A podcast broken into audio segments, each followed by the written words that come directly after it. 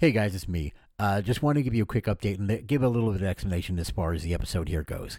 Um, you're going to hear some beeps and some censorship tones here, uh, and that is due to the fact that one of the people we're talking about in the story is no longer with us. Um, that individual was Navajo, and in respect, uh, part of the Navajo tradition is that it is uh, taboo to speak the name of a dead person. So we are trying to be as respectful as possible. So, out of respect for that individual and our fallen comrade, we are going to bleep her name out. Uh, just want to give you guys a quick explanation. All right. Thanks a lot. Enjoy the episode.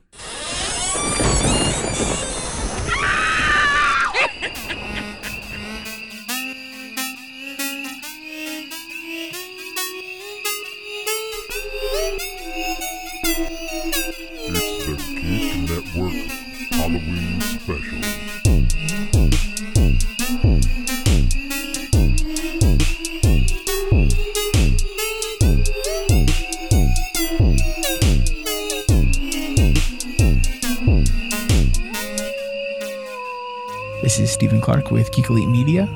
Thank you for doing this. In my early teens, my family lived in a house that we rented for several years. Uh, unfortunately, the house sold, and we found ourselves having to move pretty suddenly. My parents were able to find a house that fit our budget, but money was still tight, and we couldn't afford a moving truck for everything that we had. We ended up moving with the help of a family friend with a truck and the small car that we had. It would take a little bit longer, but that's what my parents chose to do. After finishing up the first day of bringing things over in this piecemeal way, we were split between the two houses, and my parents had me stay in the new house to kind of look after what was there in this new neighborhood we didn't know, like a 12 or 13 year old would stop any burglars. I put on whatever Warped Tour compilation CD I had and played my Sega on the 13 inch TV. I ended up falling asleep on my bed pretty early, like any other night. Around 2 a.m., I woke up suddenly. Everything felt wrong, and I knew that I had to look to my right, towards the door of my room. I saw a figure standing there, still, the shape of a person, but filled with the kind of distortion that you see coming off of a hot car in an Arizona summer. As soon as I took them in, it was like I was pulled into the direction, a corner of my room. I saw the shape there, at the same time standing in place, but knowing that they were reaching towards me. I felt cold and frozen in place, wanting to yell or scream, run from the room, but couldn't move at all. The sound of radios tuning and static blared in my mind. A thousand telephones in a busy office, all ringing off the hook. The being continued to reach towards me, and just as it was about to touch me, it disappeared. It was over. I turned the TV back on and managed to get back to sleep sometime much later that morning. The next day, I told my parents about the experience, and they suggested all the things church going people might suggest. But I felt foolish for thinking it was anything but a dream, or, I would learn years later, sleep paralysis. But when our dogs were brought over to the new house, one of them immediately began barking and growling at that very corner of my room. Dream or not, I knew this presence hated electronics, and I loaded that corner up with every electronic thing I owned computers, music equipment, anything else I can get my hands on. Whether this did anything, I don't know. I never had another experience in that house for the rest of the time that we lived there. This all shaped my entire theory about what ghosts are and the reason behind the similarities between so many ghost stories. But that story and the experience with our next house, the site of one of the most well known murders in our small town, are for another day.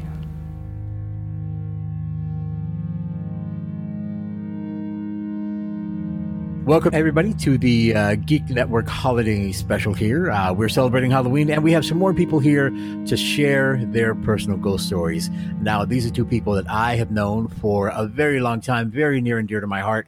Uh, let's go and start with introductions. So, we have uh, Carlos. Carlos, introduce yourself. Tell the people who you are, what you do.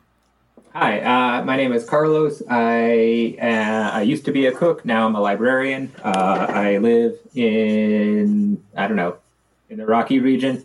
I don't want to tell people where I live, Mhm. Tom. Yeah, well, you know, you're going to get a lot of fans like this. You could probably get a lot of, uh, you know, racy uh, photographs from men and women alike. So, you know, whatever you want, it's up to you, man. Uh, no pressure.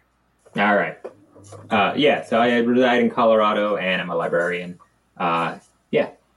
Awesome, awesome. And we have Marisa. Marisa, introduce yourself. Sure. My name is Marisa. I'm a professor, um, and I live in the Phoenix area. And I have known Tom for almost, I think it's like over 20 years now. Yeah, Oh, since and I sh- 97. Yeah, since 97. I should mention that I've known Carlos like my whole life because he's my brother. Yeah. Like we first met in 1981. Right. and uh, no one guys been talked to each other for a little bit. We've done a few collaborations. Yeah, yeah. Uh, get together a lot of times on the holidays. It's a it's a beautiful thing. It's I'm I'm glad your friendship's held up this long. All right. So what we're doing here, people, is we are sharing more of our true life ghost stories that we've experienced here. Uh, since you two are the guests, which one of you would like to go first? Well, um, I don't know. It's a, I, I, Carlos. I kind of like your story because it. I think it happened when the story that I'm telling comes from when I was like about 19 or 20 years old, and I think the story that you're telling comes from an earlier time in your life. I think so. I, I feel like you you should go first. Okay. Um, so in 1999, I had just graduated from high school, and um, actually, for to set the scene, uh, we grew up in what was then an agricultural community. So we grew up about a mile from the Rio Grande, uh, maybe a little more, a mile and a half. And uh, my good friend lived in a house uh, behind us. So like his plot of land was behind our plot of land, and usually it was like a three minute walk through, um, you know, cotton fields or whatever to get to his house. Mhm. Uh, but that's just to tell you where we were. Like we grew up kind of in the sticks. So it was 1999, and I had just graduated from high school. So me and my friends were, you know, we were happy and we were celebrating. Uh, some of us were going to go to school in there in Las Cruces. Some of us were not going to go to school, and some of us were going to move away forever. You know, that sort of thing. Mhm. So we spent three days at my friend Aaron's house, just hanging out, having pretty good, clean fun. Like the first night, we went and saw Blair Witch because that was a thing then. Uh, the second night, we just stayed up late and ate pizza. And by the third night, we were just watching movies and having like popcorn and candy. And I was getting pretty tired of not sleeping in my own bed. Like it was time to go Right. home. Um, so I uh, left everyone. It was probably like about 11 at night. Everyone was kind of getting conked out. And I just said, like, it's time for me to go home. I'll see you all later. Uh, and I left the house to walk home. And as soon as I walked outside, I could kind of hear and smell that they had decided to irrigate the fields behind our houses. So that two or three minute walk got a lot longer because I couldn't cut through it without getting trapped in the mud. So I had to walk up to the main road uh, from Aaron's house, take a left, and then go back down the dirt road to our house. So three short roads. Uh, and that was probably about three quarter mile to our house. So, um, you know, I got to walking. Uh, there was no moon out. It was real dark, and I was by myself. Um, but it's kind of happy to be going home. I got to the end of my friend's road and then took a left to start going back towards my house. Um, and that road that I was walking on happened to be paved, so I could, uh, you know, just walking along. All of a sudden, I could hear someone walking behind me, and we were pretty far from the little um, like uh, plaza from the town we were in. So there's really no reason for anyone to be out there. But I figured maybe since they were watering, that it could be like an agricultural worker or something like that. Mhm. Uh, so I just kept walking along, and I was wearing a pair of sneakers, um, so I was pretty sure it wasn't you know my footsteps echoing or anything, because it sounded like somebody walking behind me in like Western boots, like you know heels clicking on the ground. Right. Um, so I kept walking towards my house, and there's no lights out there except for one floodlight near some stables.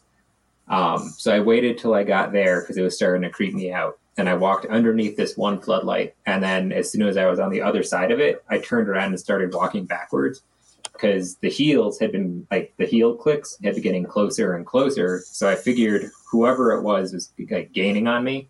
So if I mm-hmm. walked backwards, like I would see them come through the light. So I kept walking backwards and I could hear the heels clicking, like coming through where I thought they should have been. Mhm. But I saw nothing, uh, which, you know, scared the hell out of me. Um, so it was only a few more feet from there till we got to the end of our road, which was a dirt road, like, you know, gravelly on it's a gravel road. On one side, there are con orchards, and on the other, there is a field of cotton, uh, not cotton, sorry, corn growing. Um, Mhm. So I started walking down the gravel road, and I could hear my heels like crunching in the gravel. While that was happening, I could still hear the boots clicking on the pavement behind me. and a couple steps in, and all of a sudden, like the sound of my footsteps overshadowed the sound of whatever was following me, uh, which made me more uncomfortable. So I took a jump to the left and started walking in the kind of the earth by the field in the cornfield. Um, and at that point, my feet stopped making any noise because it was soft ground. And I took about three or four steps, and whatever was following was still crunching on the gravel. Um, you know, and that really scared me. And at that point, down at the end of our road, I could hear our dogs, which are country dogs that usually like had rushed out to find whoever was out walking at night. Like they knew where my friend lived, and as soon as they heard his door close, they'd run and greet me. I could hear them just baying and howling at our property line. So I took off running, and uh, the heels stopped. And at that point, for every like five or six steps that I took, I could hear something really big, like leaping through the cornfield, like keeping pace with me. And um, the closer I got to my house, the closer it seemed to be getting parallel to me. And I could hear my dogs barking louder and louder. But still, they wouldn't leave that property line and they wouldn't enter the field, which was real strange for them. So, like, it was coming and I was running and it was jumping uh, and it's getting louder and closer. So, as soon as I hit our property line, I just you know, bolted straight for the front door, opened it. My dogs like crowded around me and like escorted me to the front door. Mhm. Uh, and then we're just like barking and growling, and I locked the door and ran to bed. Um, so yeah, that's the thing out there. Um, I've been thinking about it for 20 years now, uh, and no one seems to want to hang around outside my parents' house anymore. That's and I've true. actually hung out around that area too because I've, I've been to your parents' house, and uh, yeah, yeah, it's uh, it's a creepy spot, Yeah, man. it's terrifying. So, that, did you ever experience it again, or was that, that the only time you ever uh, experienced that, or was that the last time you ever walked home in the dark? Um, so like like I said, I had been at my friend's house. Like we had been wandering those fields and walking around in that neighborhood. Um, you know, since we were probably like eight or nine years old. And at night, it felt like there were certain routes you didn't want to take because, like, we're you know grew up in the sticks and there was nothing else to do. This was Mhm. pre pre internet for the most part. Kids didn't have cell phones, so like we would just wander around at night with my dogs.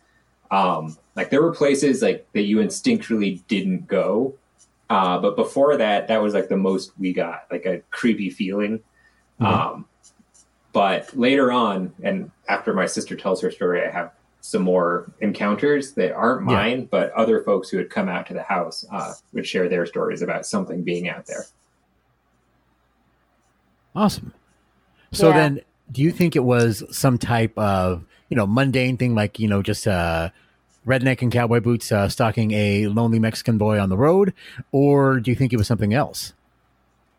Uh, we'll get to that because like Okay. other people, it, it, it's hard to have a conversation about a ghost because you know everyone wants to say like, "Well, I wish I saw a ghost," but the fact is nobody saw it, but everyone experienced it.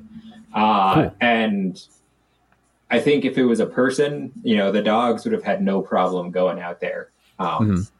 Because that's what they did. Like they were always prowling at night. We never locked them up. Like none of our dogs had ever been walked on a leash, like ever in their life. Um, I can attest to that, yeah. They, yeah. they were field dogs who took joy in you know hunting, eating, and essentially protecting what they thought was their plot of land. So Mm-hmm. we didn't have living skunks around the house, lots of dead ones. Uh, we didn't have foxes. We didn't have anything like that. No rabbits Hmm. because our dogs would be out there at night. So whatever it was, like it managed to scare them back into their own own property, which is pretty pretty rare. Awesome, man. All right. Well, thank you so much for sharing. And uh, Marisa, would you like to go next? Yeah, sure. Uh, yeah, I just, you know, I do hope, you know, after this we can talk about the other encounters because, yeah, for sure, other people in our family and family friends, and people close to us have experienced um, kind of, you know, what my brother's talking about. But yeah, the story I wanted to share actually was probably also from 1999, but I was in a, a different city. I was That's a good year. living- That's a good year. Yeah, it's a good year. It's a good year. Fine, a fine year for hauntings. right. um, right. I was I was living in Tucson, and Mhm. um, I was living in a house on. It was the it was my the first time I I had a roommate, um, and we the two of us were living in a house uh, off of um, Glenn Street in Tucson. Was that the house So- you shared with Janae? Yeah, not Janae Okay. with um with Right, Yeah. right, right. Okay, yes, yes. Okay. yes.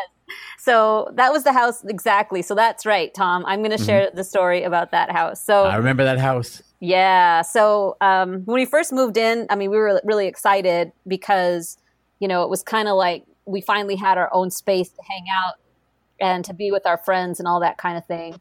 Mhm. So um, we were there, and um, I think it was like prob- probably pretty early, you know, um, into the time that we were living there, we started noticing some kind of bizarre stuff. So, Mhm. for one, my mother had given us this uh, rocking chair, and um, it doesn't. It's it's kind of like it's pretty a heavy. It's pretty heavy rocking chair. It's not one that moves on its own. It's not like um one of those sort of delicate, spindly looking ones. It looks like an Yeah, looks like an armchair.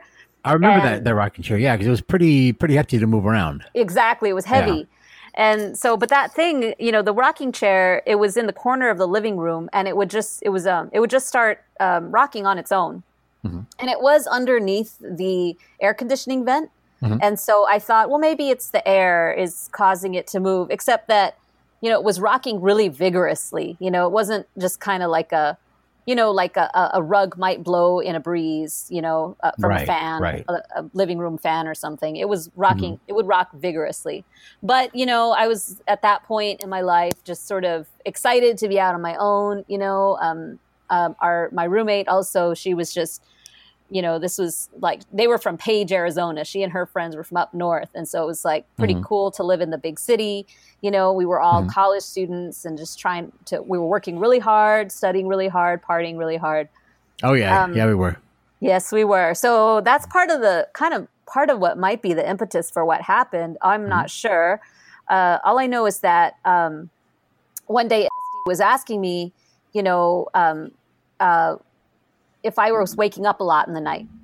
And Mhm. I was like, no, not really, you know. And uh, she was constantly waking up, being woken up at about 3:33 a.m. She'd wake up and look at her clock, her her digital clock, and it would say 3:33, you know, a.m. And Right. it was really freaking her out. And I just told her, you know, maybe you're, um, maybe you're kind of like, kind of like burning the candle at both ends. Like maybe you should rest and stay in because she, she and her friends were like really partying a lot in those days, you know, Mhm. and which I think is typical for that age. But, um, you know, and yeah. So anyway, it was, it was, that was that, but it was in the, the back of my mind, right? Um, there was, I think when it got really started, things got started getting really scary though, was that there was a, a feeling that there was somebody always in the house and nobody, including us, we didn't want to be there by ourselves. You know, I if I knew that my roommate was home, it was fine. You know, but um, yeah, nobody wanted to be in the home by themselves. Um, so one day I was there with um, Henry, my my ex boyfriend Henry, who both of you remember well, Mhm. and uh, we were laying in my bed, and I had my bed pushed up against one of the windows in the and the window was open. And we were talking, we were telling stories about the devil. we were telling stories about, I know, it's- we were telling stories about, you know, how our families told us what the devil looked like. Right. And I told him that, you know, growing up, I often heard from my mom's family who are, um, they live in the um, Pascua community in Tucson, Arizona. You know, our family is Yaqui and, and Mexican. So we're, we're native too, right? And Mhm. they would, t- they would tell us, you know, my mom's relatives would say, well, I saw the devil one time and he was a white man with blue eyes and goat, the feet of a goat, you know? Mhm. Or they would say, I saw him and he was in the mesquite bosque, you know, like in the forest or whatever of mesquite trees. And so I was just, we were talking about that, right? And, um, and I had the window open. I just got this distinct feeling that somebody was listening, you know, that there was like somebody in our yard who was listening. And I sort of got the shivers, got a little freaked out, and closed the window, and we we went to sleep. And a little bit after that, probably I would say a couple weeks, you know, the feelings intensified, you know, slowly. But a couple weeks later, I was laying in bed, and once again I had the window open, like letting in the cool night air. And I um I woke up I was fast asleep. I woke up because there was something stuck in my hair and it was alive. And I freaked out. I woke up screaming because there was like, I was like, there is a mouse stuck in my hair, or there is like a, a bat or something is stuck in my hair. And I'm freaking out because I can feel this like warm living thing like s- scrambling against my scalp and everything, tangled, tangled up in my hair and I'm like reaching, struggling for the nap, the lamp, and I had one of those round table lamps that's kind of mm-hmm. like not really stable, so it's like falling all the place because of the round base while I'm trying to turn it on.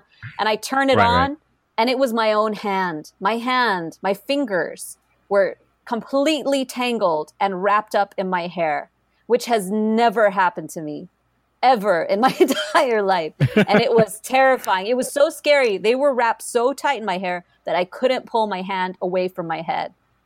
I had to like sit up and pull, like untangle and pull out my fingers away from my hair. And mm-hmm. it was awful because the whole time I was doing that, I'm trying to like regulate my breathing, but I felt like there was somebody at the foot of my bed just staring mm-hmm. at me. And that night, I just stayed there with the lamp on, like willing myself to be calm, and eventually fell asleep again. But after that, I started to just realize no, there is something in this house. And my roommate, she did start telling me that more things were happening to her that were making her feel really uncomfortable.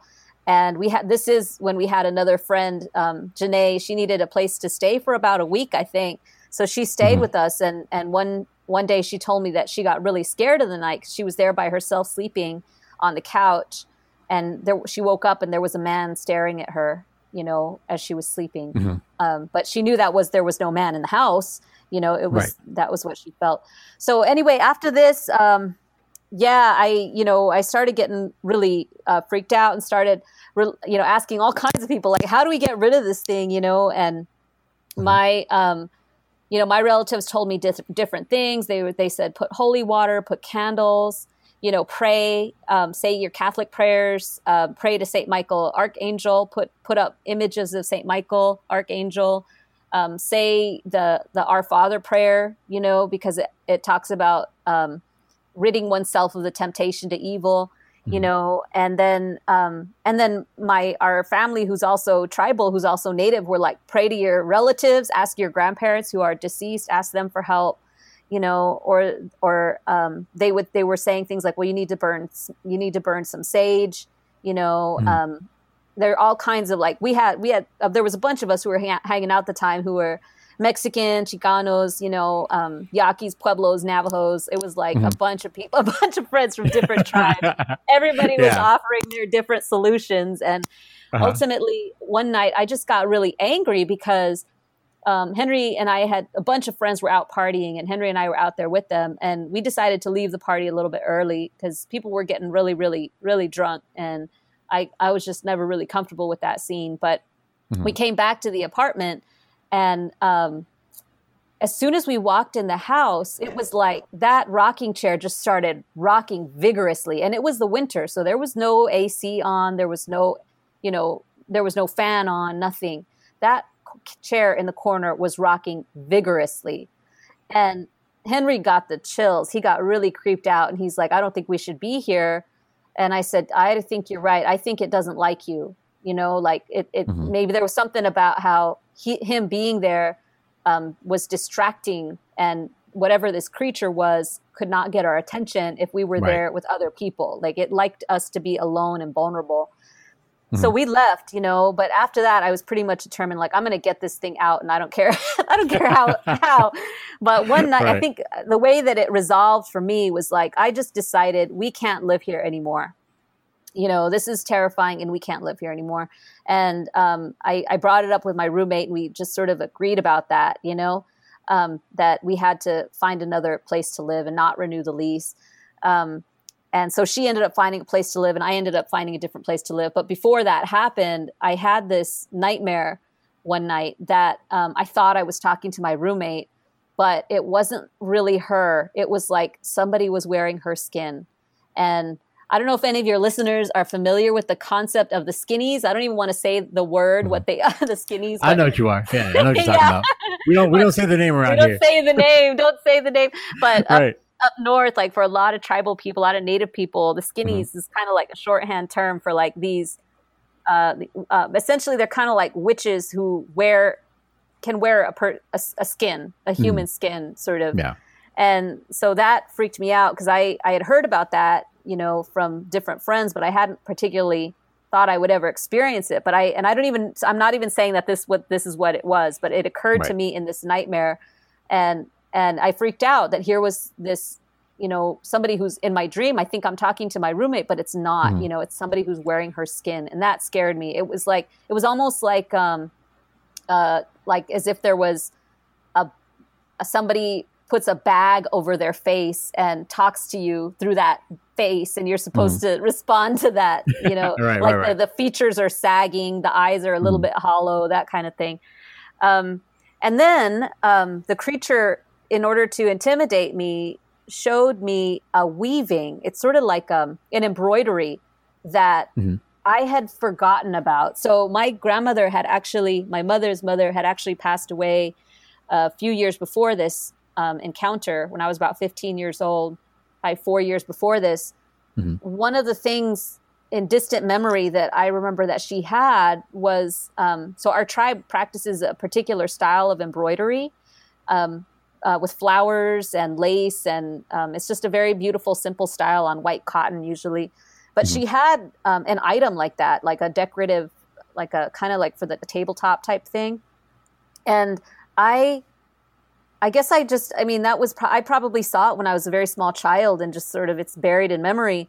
This creature showed me this thing. And in my nightmare, I got really angry at that point and extremely defensive and protective.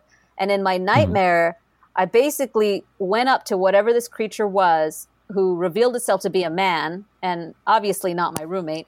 And um, and I told him, "You can do nothing to me and my family. You do not know who we are, what our people have endured, how our people have survived, and we are spiritually stronger than you. And they are standing with me, and you will not hurt anybody who comes into this house who I love." And and the creature uh, was just alarmed, like surprised that I wasn't scared, that I was like actually really angry and and just kind of ready to attack. And um, and I kind of went after him. I was like, "Look, I can hit you with Catholic prayers. I can hit you with this medicine. I can hit you with that medicine." I was just like wilding out, spiritual wilding out. Right. and Just then clapping your hands as you talk to them between every syllable. exactly Yeah. exactly. But i was really offended. It was like i was just be i wasn't i wasn't yeah it was like a, i was like i was disrespected and i felt like i needed to set this thing right. Yeah, fuck that But- guy. pretty much. And so um but after that you know we just left. You know i don't i don't believe that we ever effectively um cleansed that property Mhm. so to speak. I we just we just left. And I mean, there's there's more to the story. It never really ended in the sense that you know my my roommate and some of her friends still experienced some really awful paranormal things. You know, in the in the years after that Mhm. required their own particular types of cleansings and their own healing ceremonies. And but um, but yeah, I mean that was the story of the house on off of Glenn Street in Tucson. And to this day, you know, whenever I stay in Tucson in that whole neighborhood, I'm in the whole in the whole area that's kind of like north of the university all the way up to I would say um, uh, like uh, uh, out out past Cam- out east past Cam- just a bit past Campbell, and then north up to like the Tucson Mall area and everything. Um, You know that area historically, I found out later in the life was the site um, ne- very near the site of the Camp Grant massacre, which was No. Yeah, it was it was a bunch of the wealthy Tucson families. So like a lot of these names that are famous in Tucson, like Drachman and whatever, right. um, they had actually conspired to slaughter um, a, quite a few Apache families and um, Mhm. men, women, children, elders, you know, and and to seize their land so they could settle it. And so I I strongly believe that a lot of that area, the hauntings that are there, are related to that colonial violence. You know. So I'm still really wary doubt whenever. I, yes, I'm still Yeah. so wary whenever I stay in Tucson, you know, about Mhm. especially like Airbnb type situations. You know, not to not to hate on Airbnb, but if you're sensitive like me, you know, it's like we have to be careful. yeah. But a little bit to hate on Airbnb. I mean, come on. Someone Yeah. else's yeah, someone else's the dirty sheets. I mean, I, I don't know. I understand why I'm paying thirteen dollars a day to stay here. I, I get it. right. Yeah. Yeah, dirty was- sheets, somebody else's sheets, and uh, Yeah. potentially uh, some sort of demonic force. Yeah, exactly, exactly. That's why I'm paying a discounted price. If I wanted to avoid all that, I'd stay at the Hyatt for forty five dollars a night. It's fine. exactly. And what's Right. funny is I, I remember I, I've been to both of these places. I've obviously been to your parents' place. You know, like I said, we've been friends since forever. And I've actually, you know, we've hung out a ton of times at that, you know, house on Glenn. And I specifically remember our Lauryn Hill dance party in your bedroom that day. Um, yes. And yeah, man, it's. I remember you telling me this when it happened, and still, it's just chilling. So I'm just glad you guys got out of there. And also, you know, uh, rest in peace. You know, I'm I'm, I'm glad she's uh, on to a better place. It's exactly, exactly. I feel like one day we'll meet again and we'll we'll we'll unravel the mysteries of the other side. But I'm sure. for for right now, this is where we're at. right on. So I want to get back into like uh, the accom- you know the accompanying stories that were going on with your parents' place, man. You said that other people had like experienced like similar uh, things what Carlos spelled out there, right? Yeah, Carlos, do you re- was it your friends or me or our sister's friends who? Um, well, I, so I don't know how much younger is our, our sibling than us. There's like a, it's not an insignificant gap. So Mhm. by the time we were graduating and they were starting high school, I think I graduated. I was a senior the year my little sister was a freshman in high school. Um, Mhm. So there's a little bit of a gap. So like the stories like didn't like my little sister would not know about our stories with our friends um, easily, you know. So the fact that they Mhm. match up was always kind of creepy. But I remember one time um, I was probably I had moved out. I was probably like a sophomore in college, and me and a friend of mine uh, who was from Las Cruces drove down, and uh, it was uh, the holiday break, so we were both down hanging out in Las Cruces, and um, he decided that he was bored, so we went and met up at the Hastings, uh, the big video store in town, and we were trying to just like pick a couple movies because we didn't know what else to do, and uh, he. His older brother had decided that The Rock was the most beautiful man. Again, this would have been like 2001. oh my gosh, yeah, I mean, he remember wasn't that. wrong, you know. yeah, so he's like, my brother says The Rock is like the most perfect man. Uh, his brother was an artist, like a. Um, so he's like, so I just think it's really interesting that he's in like my brother thinks this, but all he does is make these like cheesy movies. So we decided to see how many movies starring The Rock we could watch in a row. Uh-huh. Uh, so I think we rented three movies um, and went back to my parents' house. And, uh, you know, we were just hanging out in the den. We watched one movie, you know, uh, drank a beer, watched another movie, like ate some pizza. And then before the third movie, um, my friend was like, I'm going to go smoke a cigarette. Um, is it okay if I just go out front? I was like, yeah, no one cares. You know, you're fine. Um, and I stayed inside because it was winter and it was cold out. But he went out front um, to smoke a cigarette. And he said he went and he had sat down at the end of the concrete driveway. And my dog came and sat next to him. And then he heard something walking towards him. And he had a little keychain flashlight. Um, and he heard something just kind of walking around out in front of him, like just beyond his line of sight. Um, so he turned on this little flashlight because he figured that at that point my little sister would have been like a senior in high school or so. That maybe Mhm. like her friends were like trying to like scare him or something. But he turned it on and he didn't see anything, and my dog was just like watching the tree line um, from the orchard across the street and kind of like making noises now and then. So he said he got creeped out and just like turned his flashlight off and, uh, you know, was trying to finish up his cigarette as fast as he could. And then he heard it walk towards him in the gravel. And then all of a sudden he heard it start dancing. Um, so he heard something just kind of stomping on the gravel in front of him, like kicking in, you know, just kicking in the dirt. So he turned his little flashlight on again and he said, right where it should have been, there was just dust rising from the ground in front of him. Uh, so he, you know, threw his threw his cigarette down and ran back inside. Uh-huh. Um, and I had just been inside, like you know, watching the previews for the next movie, and he came in and was acting kind of funny. And I was like, "You all right?" And he's like, "Yeah, I think I'm just getting tired.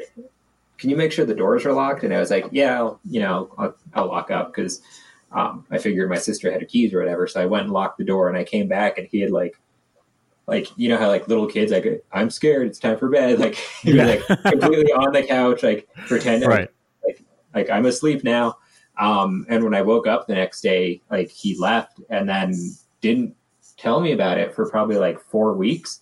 Like we were back up in Albuquerque and we were just hanging out one day and he just said like, I got to tell you this. And I don't know what to think. Um, cause it was obviously bothering him and he didn't really know what to do about it, like how to think about it.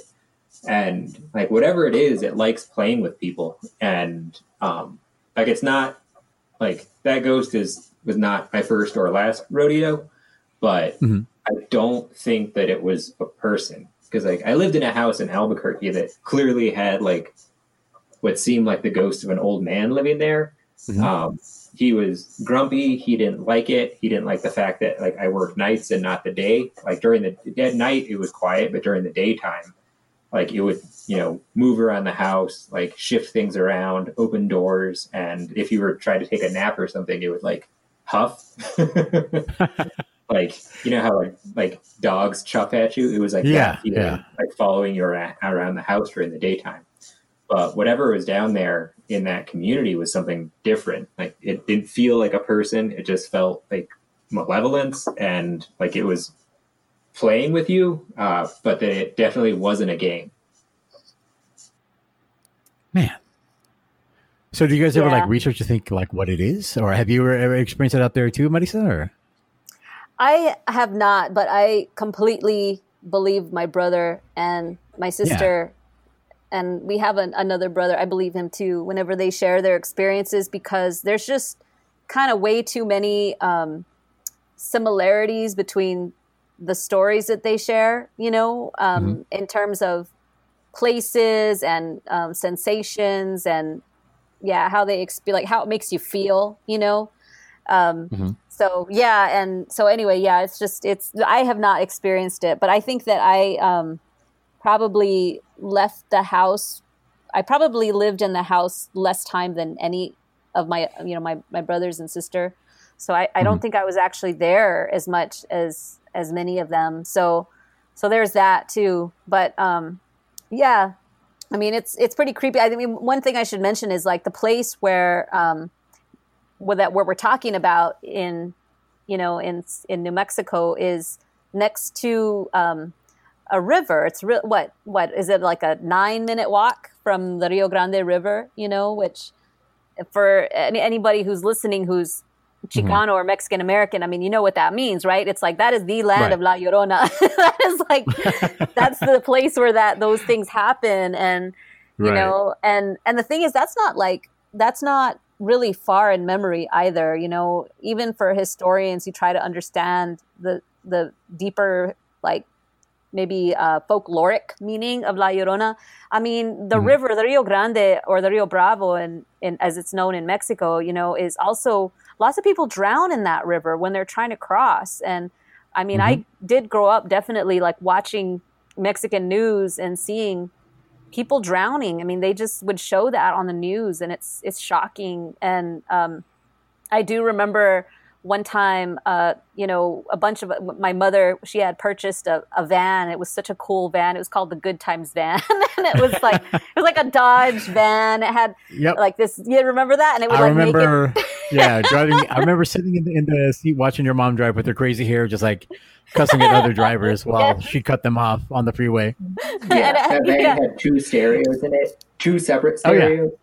Stereos and a tv Yep, yeah, and, yep, and it, that the van was back kick seat, ass. Yeah, and back seat made into a bed. I mean, it was so like when we were kids. Like I remember one time we all, along with another like uh, cousin of ours, like we all decided to just camp out and sleep in the van, and we did, you know, and it was fun. But we, my youngest brother, he was there. He was only about three or four years old, and I felt responsible for him because I'm I'm the oldest, you know, and I woke up in the night because I heard similar to what my brother's describing, like um, footsteps on the gravel.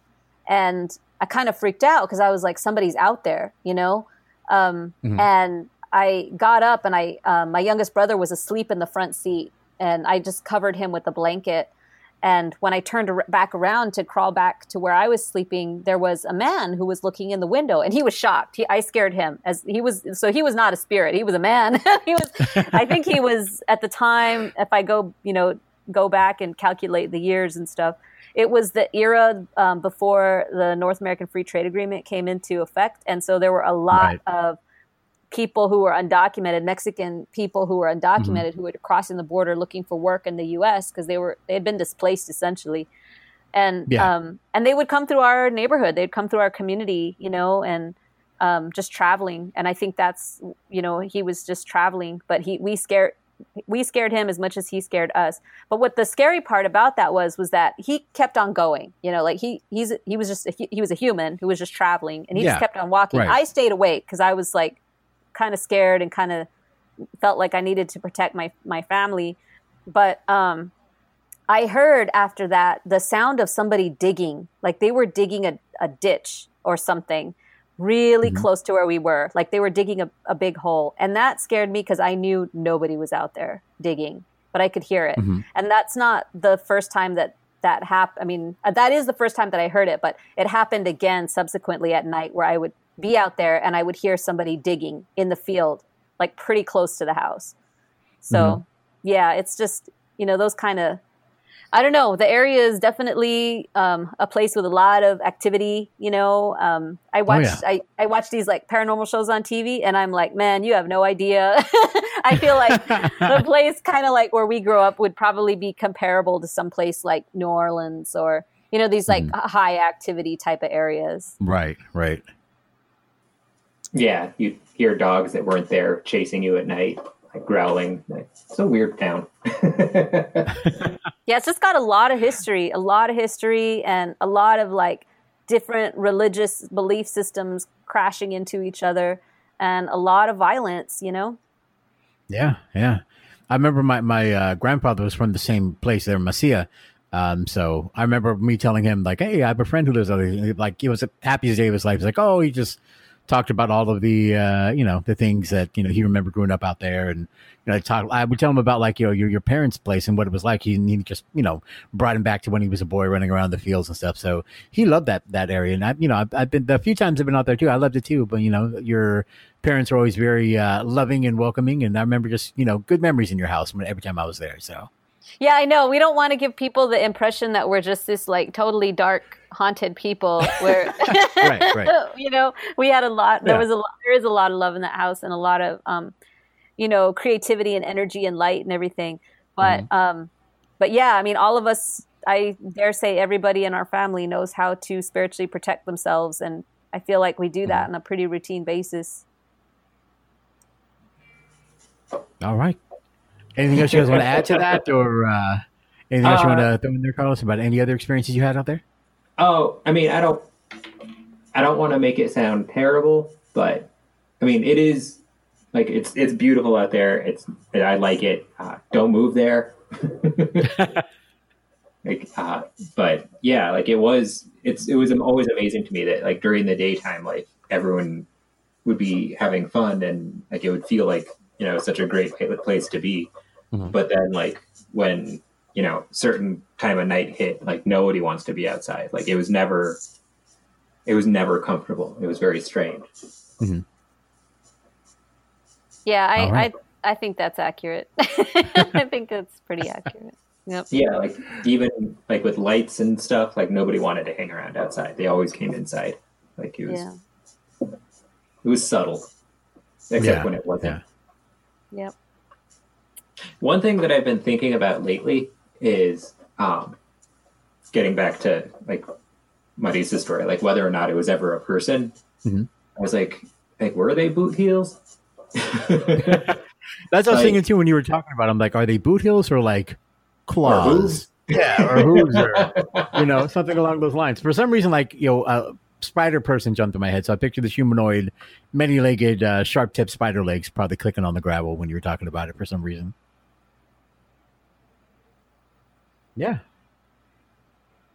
Yeah. Yeah, that's that's kind of like one thing I feel like is missing from a lot of the paranormal shows that are on now. You know, mm-hmm. is that when you come from a place that's not I mean, that's like pre-European, you know, Yeah. where there's a lot of different traditions, a lot of different belief systems. There's also a lot of different monsters and a lot of mm-hmm. different afterworlds and a lot of different places that people go when they die and, and what happens to them when they become. There's different kinds of what is natural and what is supernatural. You know, the lines are just drawn differently. And so, yeah, that for sure, that's one thing I've definitely learned over the years is that it's important to just, you know, when people tell you a scary story, you know, you're visiting someplace new and they tell you something and I, I pay attention because I'm like, what's the subtext of what they're telling me? You know, Right, this right. is a cautionary tale of some kind. Right. Yeah, they tell me to stay inside, you know, past midnight. Like I'm pretty much gonna believe them. You know, right, right, I don't- exactly. yeah yeah because there, there's you know i mean that's that was definitely something that i picked up from that house in tucson was that Mm-hmm. um, you know christian prayers were not going to be enough you know Right. it was because that's not what was haunt that that that was not what was haunting that place you know Mhm. so yeah Yep. But don't say their name. yep i won't i won't All right, guys. Well, anything else you guys want to add? Any other uh, thing you want to throw out there then before we uh, get going here? The only thing that I would like to add is that the real kukui is out there right now. like there's for, there's for reals kukuis out One there hundred right now. The cuckoo is out there right now. Yeah, you know exactly who the fuck I'm talking you about. You know who we're talking about. and so I just want to, you know, express love to to you, Tom, to your family. You know, oh yeah, and- definitely yours you too. I mean, like I said, I've uh, for the listeners out there. Me and Melissa have known each other since '97. Uh, mass, that's like what 23 years now, going on 24. something like that. Yeah, we Yeah. pretty much kind of like grew up together in some ways. Definitely, definitely. And you know, like I said, I love you and your family like they were my own, and you know, I'm just really happy to see you guys are doing good. Yeah, exactly. Yeah, and everybody be safe, you Mm-hmm. know, because yeah, it's like um, there's there's times to be afraid and there's times to, to stand up and act, right? Right. And yeah, we got to take down the kukui, and Mm-hmm. you know, we uh, we may, if we if we can recruit the super the paranormal to help us do that, I mean, maybe that's Dude, I have been praying. You know how many like you know chickens I've sacrificed over the last six months to try to you know just calling on my bets. I Does know. it count as sacrifice if they come in a bucket? right, right. I took the skins off, so it's pretty much a natural chicken. yeah, we're gonna we're gonna need to start moving to goats and larger beasts, you Uh, know. I, I have a birria sandwich right now, like in my living room. That's pretty much goat meat, so it's pretty close. It's it's it's right there. It's right there. I think if I put two of them together, it'll probably work. Yeah. Yep, for Uh, sure. Yeah. But like they're saying, you know, there's a time to be afraid, time to stand up. Now's the motherfucking time to stand up. So don't do nothing, do something. And uh, you know, if you don't, then you got nobody to blame from yourself. You know. Yeah. That's right. All right. All right, guys. Well, thank you so much. This was a blast. It's been a great yeah, catching up with you guys. I love you guys, and uh, stay tuned, guys. There's more coming.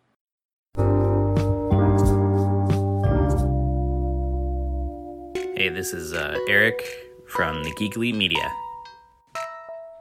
All right, so Fred, ghost story, um, be, at the house that my parents live in, uh, my sister and I swear it was haunted. Um, it was probably a year or two after we we moved in, so that would have put me around eight. Uh, my sister would have been around 12 or 13, so I was like eight or nine. And uh, one day we just had this the the same dream. You know, we didn't know it would come to that, but you know, it was like a Saturday morning because I remember waking up super early to to watch cartoons, and it was the the dream I had was just this scary old guy that you know kept chasing me in my dream and he would be everywhere that I looked and then all of a sudden you know he came up and, and got me inside the house and he just had this creepy kind of no face type thing but you could tell he was old. And so it you know freaked me the hell out being eight or nine. And so you know I woke up went downstairs. It was a little before eight o'clock. So I think it was like 7:45 or something. And I never never used to wake up that early. And so, um, you know, woke up, was watching cartoons and shit, and then my uh, my sister came down the stairs not too long after, and she, you know, she's like, "Hey, what are you doing?" You know, I'm gonna watch some cartoons with you too because it just I had a bad dream and I, I started I was like yeah me too. So we started talking about it and she had the exact same dream. It was it was you know same creepy ass ghost person that was there. And so you know that that all in itself is really weird to have the exact same dream as someone else you know? And then other weird things would happen after that. Um, my sister she had uh, you know some candy wrappers after halloween um, in her room. And then in the middle of the night it sounded like somebody was walking on them and there was nobody there. Stuff in her room would move. Uh, her, i think it was her tv or something that was on her tv got knocked off and it was like something that was heavy so you would have had to actually like push it off. So we definitely had some weird stuff happen at that house um, not too long. You know, it it would be kind of sporadic, but things would would happen. And of course, I always had this weird feeling about going into the basement because you know basements are always creepy anyway. Um, but yeah, it was just it was weird. Uh, we never found out if there was anything odd with the house as far as like if somebody died in it or whatever. It was you know built in the 80s or something, so I don't think anybody did. But uh, it was it was certainly weird, that's for sure. So that's our, I guess, ghost story, if you will. It was uh, certainly creepy for a little kid, but you know, um, didn't harm me, and I'm okay. but that's my experience.